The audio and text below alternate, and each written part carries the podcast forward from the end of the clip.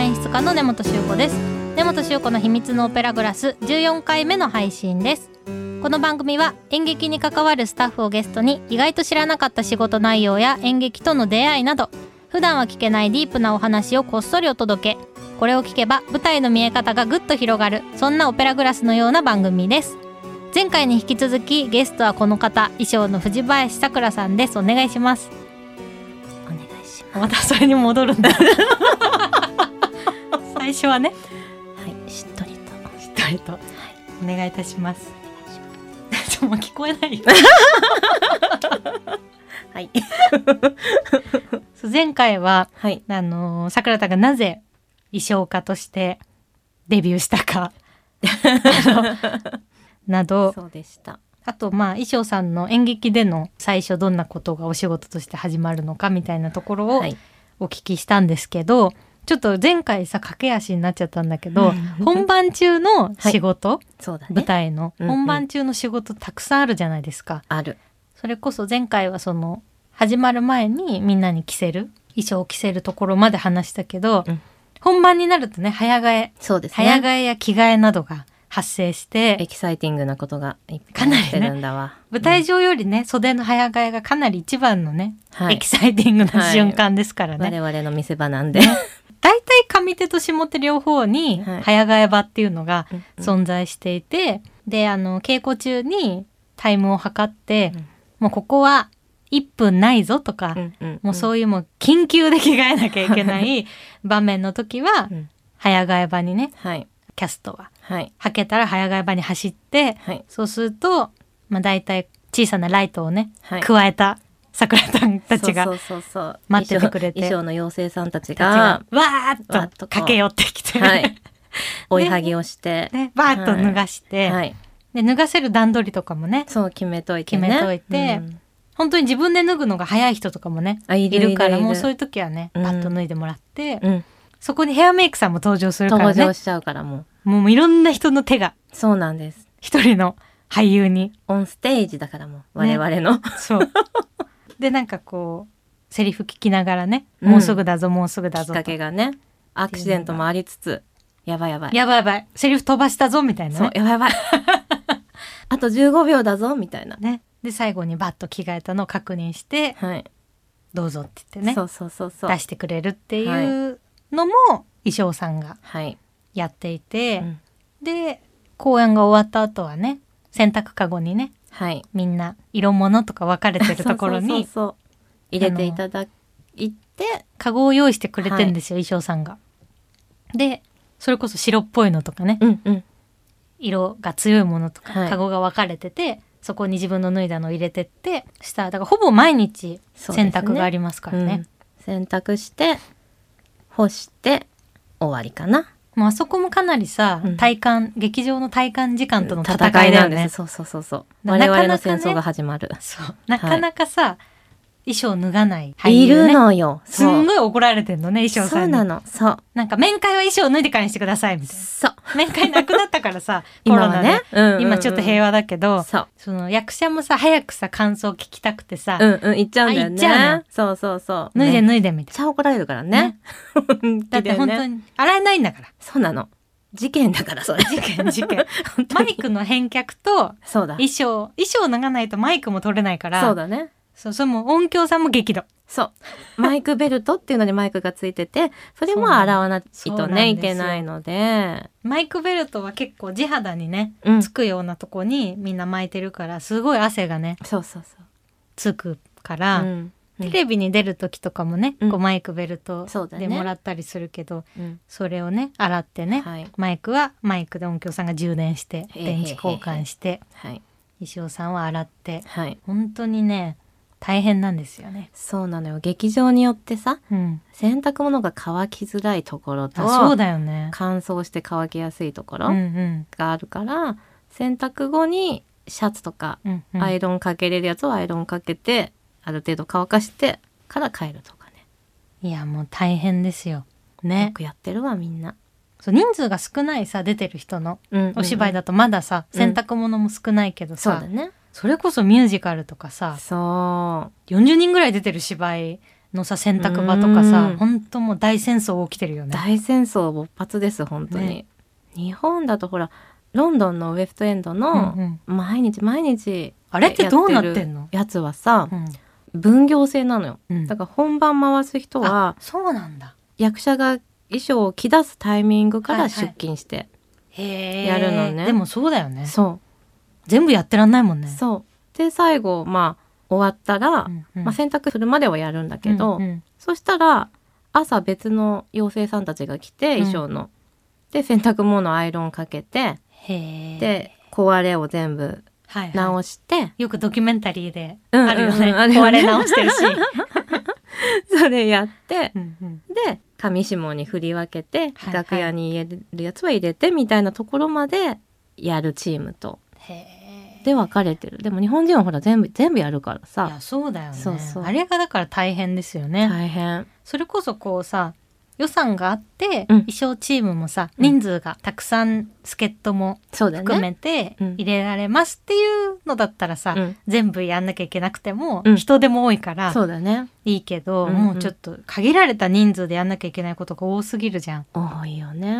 だから本当に大変だし1個しかさうんないじゃん。当たり前だけど衣装が、うんうんうん。そのもう壊れたりした時そう。アイロンかけんのとかも怖いよね。怖いよね。ね。やっぱりいろいろ失敗もあるからそうだよね。ねうん、っとかしちゃがったらいや本当だよね。キャーみたいな、なんかそういうことがやっぱ人の手でさうん、やってるから。そうだよ。演劇は全部そうですけど。そう。だってあの私が帰国したてで、うん。あの新国のオペラのとこにちょっと就職してた時に、な何の演目だったかな。本番前に海外から来たオペラの歌手の女性の方が真っ白なドレスうんうん。着てあの待ってたんだけど、うん。赤ワインうん。飲んでてワインをブワーってここぼした。うこぼしたの。事件事件事件。いやーでも血のりだったらさ落ちるのよ。ワイン一番落ちないよね。そう。だからもうでももうやれることだけやってうんうん。出したっていうかすかな私のなんか記憶が蘇ってきた。でもそうなのよ、うん。役者もこぼすのよ。しょうがない人間だもの。ね。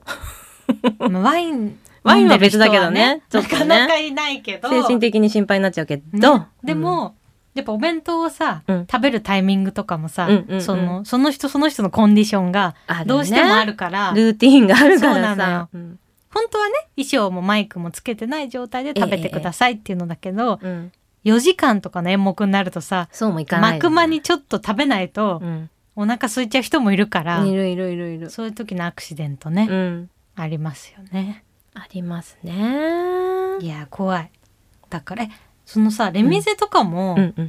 はなんかこうトリプルキャストとかクワトロキャストとかキャストがさ、うんうんうんいっぱいいるじゃない？いるね。一人ずつにもちろん衣装があるわけじゃない？うん。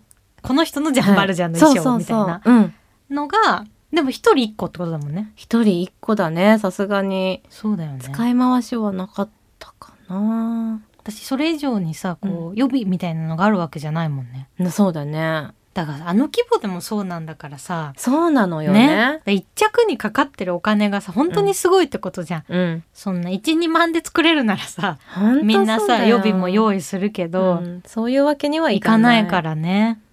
そこがやっぱりそうだね。ね演劇とか、まあ、衣装小道具とかうん。全部だけど大変なところだよね、うん。なんかカメラで寄るわけじゃないけどいやそうなの。わけじゃないけどなんかリアルを全然違うよね。そうそうそこう布選びもさもうあと数万円予算があったらこっちにするのにみたうわいな。かる。ぐらい布一つでも全然違うじゃん。全然見え方が。うん。それがやっぱそこをどこまで一緒にこう楽しんでうんうんうん。作れるかそうだね。ですよね。あとこう宝のように埋まってる、うんうん発掘ね。布を発掘することも私 オタクでやっておりまして。やっぱさ、はい。オタク心が大事ですよね。大事。この仕事。この間そう。そうそうまだまた言えないけどさね。この間思ったよね。思った。これさねもっちゃんにだからさ、うん。いろいろ相談できてるけどさ、うんうん。普通のさ演出家とか監督にここまで私言えるか？言えうん言えないだろ？うって思いながらいろいろ楽しく相談させていただきましたい。やいや私も逆にだって相談させてもらってますから、はい。お互いお互い言えないんだけどね、ちょっと。そうそうここだよねそうなの。まだ言えないんだけど報告し合いながらねそう。でもやっぱ同じ作品を作るってそういうことだもんねそうだよね。みんなでちょっとでもいいいいようにそうなんです。よくしようよくしようってしていくから、はい。この最後にこの仕事に向いてる人、うんうん。この衣装に向いてる人どんな人ですかって毎回いろんなスタッフさんに聞いてるんですけど、やっぱどの人と喋ってても、うん。そのオタク心というか本当にやっぱその職業が好きで、うん。なんか例えば音響さんだったら、うん。そのここが音響の見せ場っていうのがあるわけじゃない。あるね。オンステージがあるからね。それぞれ。それぞれのそこをどれだけこだわって、はいでこだわることが自分が楽しいって思えるかどうかみたいな。ことが大事ですよ大事ね。です。もういくつになってもほんとほんとやっちゃうわけよ。そこを。なんかやればやるほど増えるしねこだわり増えるね。ねわ、かる。うん。手放せないものがうん。うん。増え続けますよね。増え続ける。そうだね。うん、年を重ねるごとにね増え続ける。そうそうこっちも頑固になってるからねそう、そういうことだよね。そうそう怖いわー。怖い怖いよ。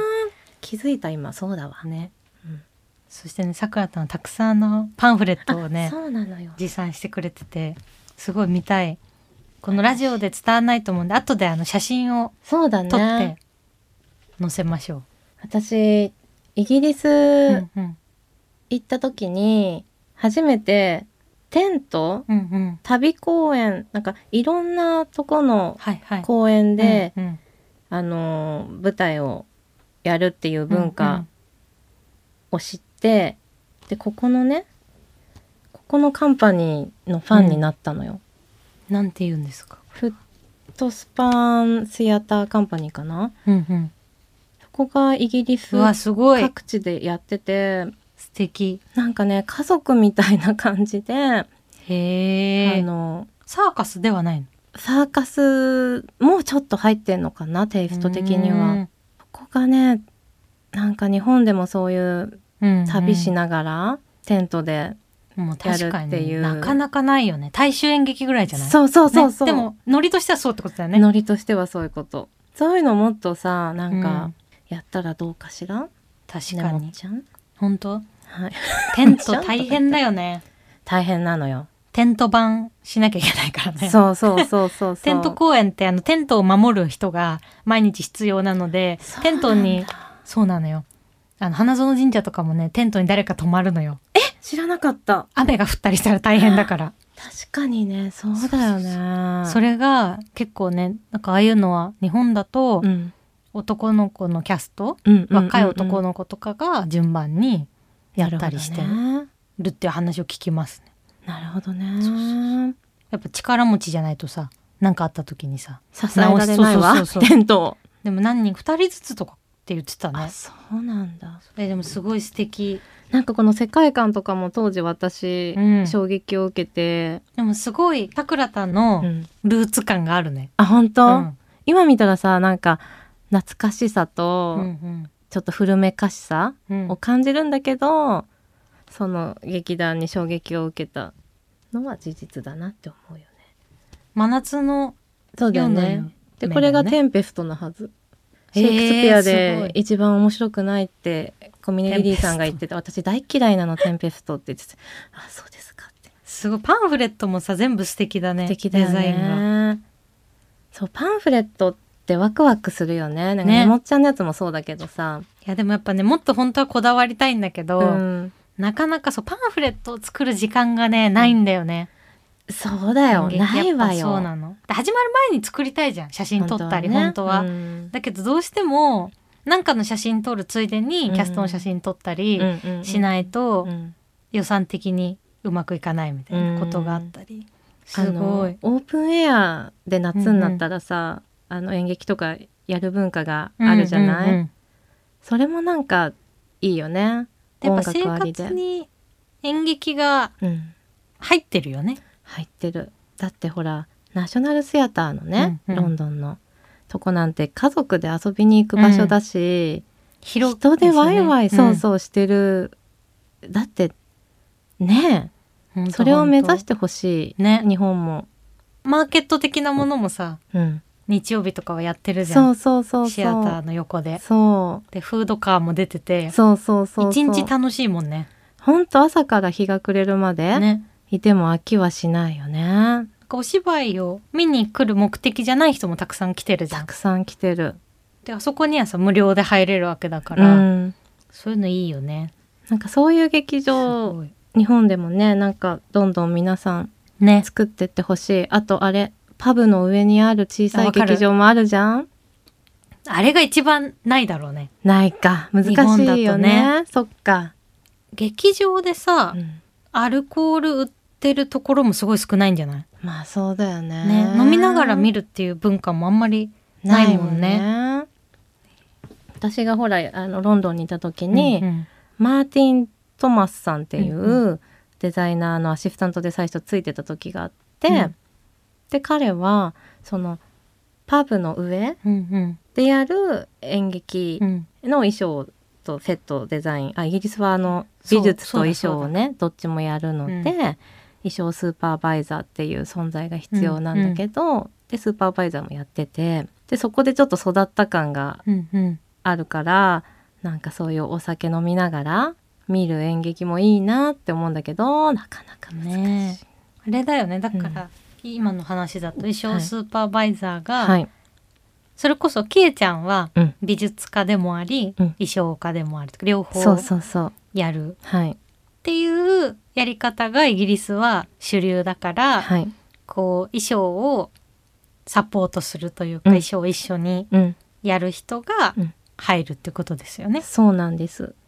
なかなかねね。日本じゃまだ根付いてないけどスーパーバイザーがいないとね。そういないと、うんその美術と衣装全てやる人は難しいかうんもしれない、うんでも美術と衣装をやるっていうのはねすごい理にかなってるそうよね。理にかなってると思うんだよね。やっぱり美術と衣装の相性が悪くてどっちも別に単体で見たら素敵だけど、あるよね。噛み合ってないなみたいなのもあるじゃん。だある。からやっぱ同じ人が作るうんプランニングするっていうのはうんすごい納得だよね。うんうんうん納得。ね。だからそういう流れをねうん。どんどん入れてってキエ欲しい山本頑張れって思いますけど、受賞してほししてほしいい。ねね。行くわよきっとね。はいいけ、いけいけゴーゴーでい。けいけゴーゴーだわ 他のパンフレットもね、あめっちゃ持ってんですよ、さくらたん今日。何をあこういうさこあわかるペラなんだけどこれがパブの上とかでやってる演目のやつで置いてあるんだよね。でマーティン・トマスの作品だったんだけど、うん二人芝居なの。へえ。で小さい時からおじいちゃんおばあちゃんになるまでの兄弟素のお姉ちゃんと弟の話なんだけど、うんうん舞台上で衣装替えとかちょっとうんうんチェンジしながらやったりとかするので、なんかすごい良かったんだよね。かわいい。本当にこの、なんていうのポストカードみたいな、大きいポストカードみたいな感じの、でもそこに全部いろんなことが書いてあって、チケットのこととか。これが私はフランス人のフェアメッタっていううん。デザイナーのアシスタントをやったやつなんだけどこれもパブの上でやったやつで。この演目はね日本でもやってほしかったんだけどうん。メスってやつで、うん。あの精神的ななんか病の持ち主が演出家本人のなんか実話なんだけど、うん。拒食症でずっと悩んでた子で、うん。でそれから解放されるまでの。話をすごい素敵な美術と衣装で。ポップに描いてんだけど、メスって言っても汚くてそうめちゃめちゃなことが私を救ったみたいな。話、すごい。これもだってもうチラシが素敵だもんね。素敵だよね、うんなんか見たくなる感じだよね、うん。これの本も売っててうんうん。そこに私の名前も載ってんだけどさえー、すごい。「スクラ富士母用紙富士母用紙」になっててあ惜しい全部惜惜しいね。スクラ富士母用紙何人？みたいな感じ 可愛いけどね。可愛いけどねすごい。え、ランニングタイムも書いてあるんだ。そうなのよ 70分。そう。親切。本当かって思いながら、確かに。そうそう、海外のね、情報はねはい。話半分ぐらいで。そうそうそうあんまり信じない方がいいぞ って思うけどね。70分と思ってねあの食事とか予約しちゃうと終わらない。もしくはうん。すごい走り出して、ね。15分押しとかも全然あるからね。全然あるね、特にそういうさパブの上でやってるさうん。お芝居とかはあるあるだよね。あるある本当にあるある、映画館もさ時間通りに始まらないもんね、始まだんないです。から日本ってどれだけ時間通りの国かってことですよね。パーフェクトヒューマンね。ほんとほんと日本人って本当にすごい。これはさ私が入ったやつじゃないんだけど、うん。ポッシュってやつで映画にもなったやつで、いうんうん。やいつか日本でもやるんじゃないかなって読んでるやつなんだけど一向にやらないんだよねちょっとねもっちゃんの知り合いのプロデューサーに本当？教えてあげてほしいぐらいなんかねこうこれ聞いてるかもしれない。いろんなプロデューサーが。いてるかな？ポッシュはぜひやってほしい。お金持ちのどっかのなんケンブリッジどこだっけな？なんか大学生の話で、若いねキャストが。そうなの。全員若くて、ね。次こう行くであろうみたいな役者がやってるんだけど、いいね。まあ、どんちゃん騒ぎしてうん一、人あの殺人を起こしちゃう。その飲み会で。で犯人を誰にしようって。そうミュージカルなの。音楽がめっちゃ良くて。へで経歴とかこれから家柄とか自分が進む道とかみんなでなんか話し合って誰が一番犯人にしてもいいかっ大丈夫かて。いう残酷な、日本が好きそうな話だよね。好きそうだよね、うん。これいいと思うんです。ポッシュね。なんか結構やってた。映画でもね映画よりもミュージカルかな音楽が面白かったから、でもあれかもね。映画にもなってるってことは、うん。日本が権利を変えていないのかもしれないね。あそういうことか。ね。いろいろある演出んだね。家変えるのが NG なのかもね。結構それで変えない問題はありますよね。あるんだね、あとやっぱ今韓国の方がうん。すごい盛んだから文化が、うんうんうん。演劇の。うん日本よりアジアだと韓国の方が版権を先に買ってしまったり。韓国さすごいよね。すごいのよ。映画の「パラサイトの」うんあの衣装デザイナーやってたセオンさんって人うんうん。が、私が「東京バイス」っていうドラマシーズン1の衣装で入ってた時のデザイナーで来ててでいろいろ話を聞いてたらもともとあの美術衣装デザイナーだったんだってあの舞台の。へえでずっと舞台やっててで「パラサイト」の監督がその舞台を見て、うんうん。ひょっと引っ張ってうん。映画の経歴とかないけど初めてやったのが「パラサイト」へえ自由ななんかすごいよね。これもすごい衣装素敵だもんね。なんか緻密だよね、うん、世界があるよね。うん、うんうん。一つ。あるよね。中にちゃんと。うんうんうん。なんかそれがあるかないかがうん。作品によって全然違うなとは。本当にそう思います。キャラクターデザインっていうところもね。ね。なんかもちろん好みはさうん。あるからうん。あんまり好みじゃないなみたいなうん。衣装のテイストだったとしても、うん。その衣装家の人のこだわりというか、うん。一つこう筋が通ったものはがい。あると、やっぱりこう見終わった後にうん。あすごい素敵だなっていうか思うよ思うよねなんか伝わるものが違うよね。違うと思う、うん、もうね他にもたくさんパンフレットをねさくらたん今日持ってきてくれてるんで後でねあのゆっくりはい。終わってからはい。見せてもらうと思うんですけど、はい。皆さんに聞いてるんですけど私とお仕事しててどんな印象ですか？私はさ自分とまあ役者もやってたからはい。他の人の作品に客演して、うん。そこの現場での演出家と衣装家のやり取りとかは目にすることはあるけど、うん。基本的には自分のさ、うん。クリエーションのリズムだったり、こだわりしかわかんないから自分が衣装家にとってどういう感じの演出家なのか、なんかうるせえなこんなとこまで言ってきてみたいな。そうだからプロデューサーに聞いたところやっぱ制作も、うん。あの自分でやってるじゃん劇団の時、うん。うんだからあのもう本当に気づかないでってところまで根本さん気づいちゃうから、うんなるほどね。言っててそういうこともあるだろうなっていう、うん。うんそうそう、でもこんなにうん。この衣装の仕事してる私たちとうん。同じあのポテンシャルで いる演出家は初めてです。あ本当ですか。じゃあよかったです、でも良いということですとても。でも服が好き、うん。その見る見たり。そうだよねがあるんだけどうん。あの自分がね着るよりも、うん。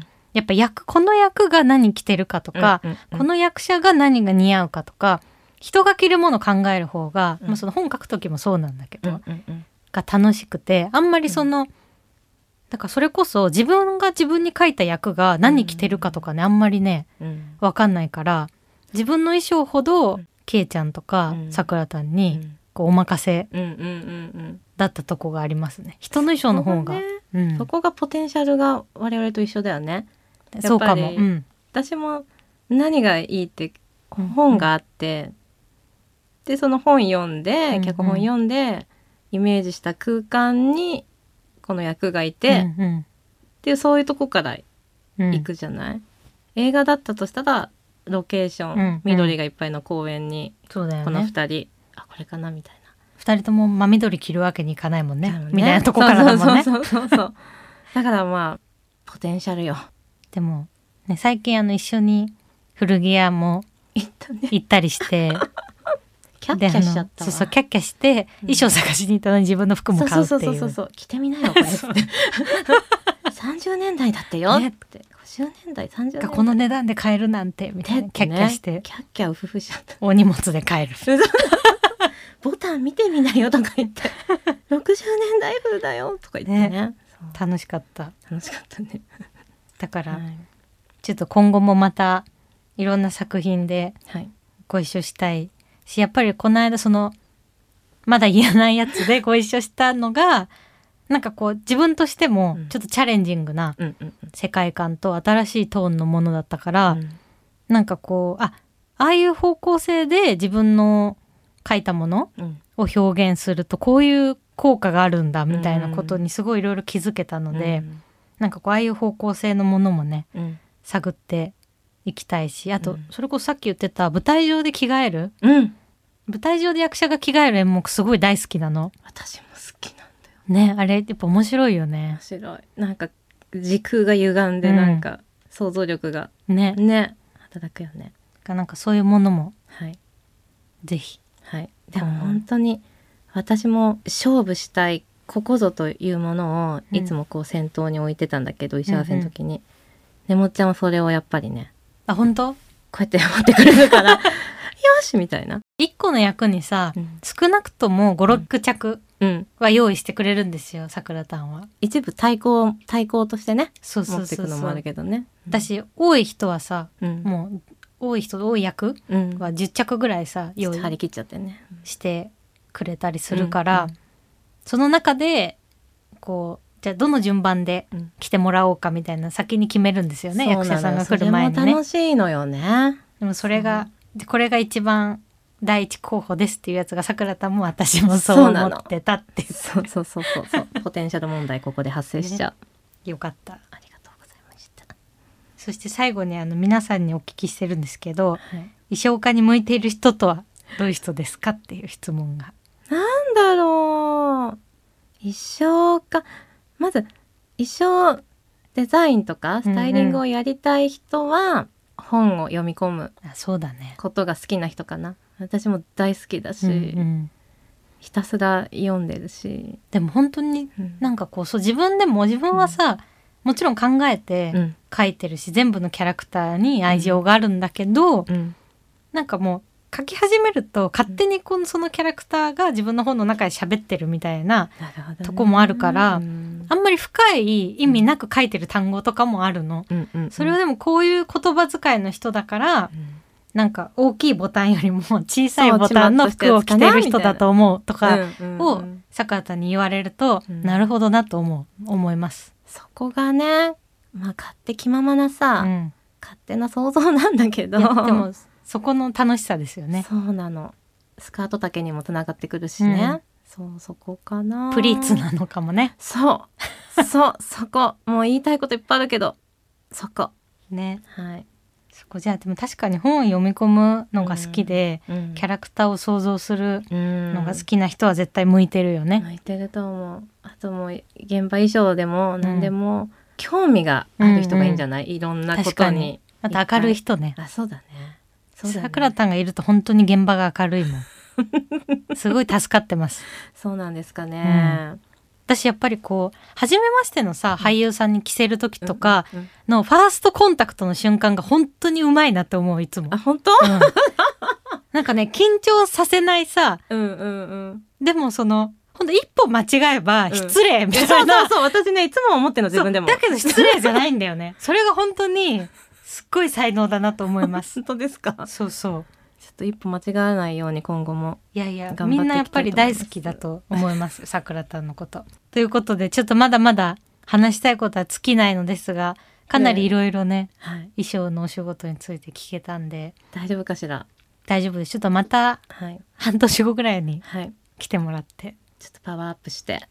こちらも番組もパワーアップしてありがとうございました。どうでした？うん。いかがでしたか？っていうのがあった、なんか、ねもっちゃんのうん、家でティータイムしながら、なんか喋ってる感じになって、本当に申し訳ございませんでした。いやなんで？一本目を撮り終わった後ね電話してるのかと思っちゃった。ちょっと電話してて、本当にそんな感じになっちゃって。リアル女学生になっちゃってすいません。なんか、ドン引きしないかしら、皆さん。本みんな好きだと思う当に？いや、もっと喋りたいこといっぱいあったんだけど。ちょっとぜひまたすぐ来てください。はい。ということで、えーっと2回にわたりゲストは衣装の藤林さくらさんでした。ありがとうございました。ありがとうございました。ということで根本周子の秘密のオペラグラス14回目でした。最後だけまたあの最初同様さくらたんはウィスパーボイスで去っていきましたけどどういう演出なのかはちょっとわからないまま。だったのとあの終始さくらたんのお腹鳴っていてあの我々が収録した時間がねなんとなく予想されてしまう 感じだったと思うんですけどあの本当にあの聞いてる皆さんもにも伝わったと思うんですけど桜田自体すごい明るい方で現場にいてくれると私はもう本当にほっとしますしあの自分が役者を辞めたので桜田に衣装を着せてもらう瞬間がなくなったんですけどそれだけ結構寂しいですねあのいつもあの着せてもらって本番を送り出してもらってたのであのまたいつか何かの機会で衣装を着せてもらえたらいいなと思っております。ということで私のあの近況はですねあの SNS の方でいろいろ言っていたりあとファンクラブをね私やっておりましてファニコンというあの運営会社のところでファンクラブをやってるんですけど来年があの月刊根本修子15周年目ということで15周年記念のイベントがきっと盛りだくさんでファンクラブに入ってると必ずチケットが取れたり先行配信や発売があるものもいろいろあるのでぜひぜひお楽しみにしていてください。はい、で11月に入ったということでもう皆様あの知っていると思うんですけれどもあの月刊根本修子の公式 YouTube があの15周年ということで私の誕生日10月16日からスタートしましてなんと過去の公演がちらっと見れたりいろいろなサービスがあの特にあの100の質問とかはやらない予定なんであの普通の YouTuber みたいなことは何もやってないですけどあの演劇に関わることをちょこちょこ載せていっておりますのでぜひぜひそちらもチェックしてみてください。番組では皆さんからの質問やメッセージも受け付けています。オーディ根本修子の秘密のオペラグラスのページにあるメッセージフォームからお送りください。番組内でメールが採用された方には秘密のオペラグラスオリジナル秘密のステッカーをプレゼントいたします。番組の感想は X でもハッシュタグ秘密のオペラグラス秘密のはひらがなオペラグラスはカタカナでお願いします。それでは次回の配信は再来週11月16日木曜日朝7時です。ここまでのお相手は根本修子でした。またね Body.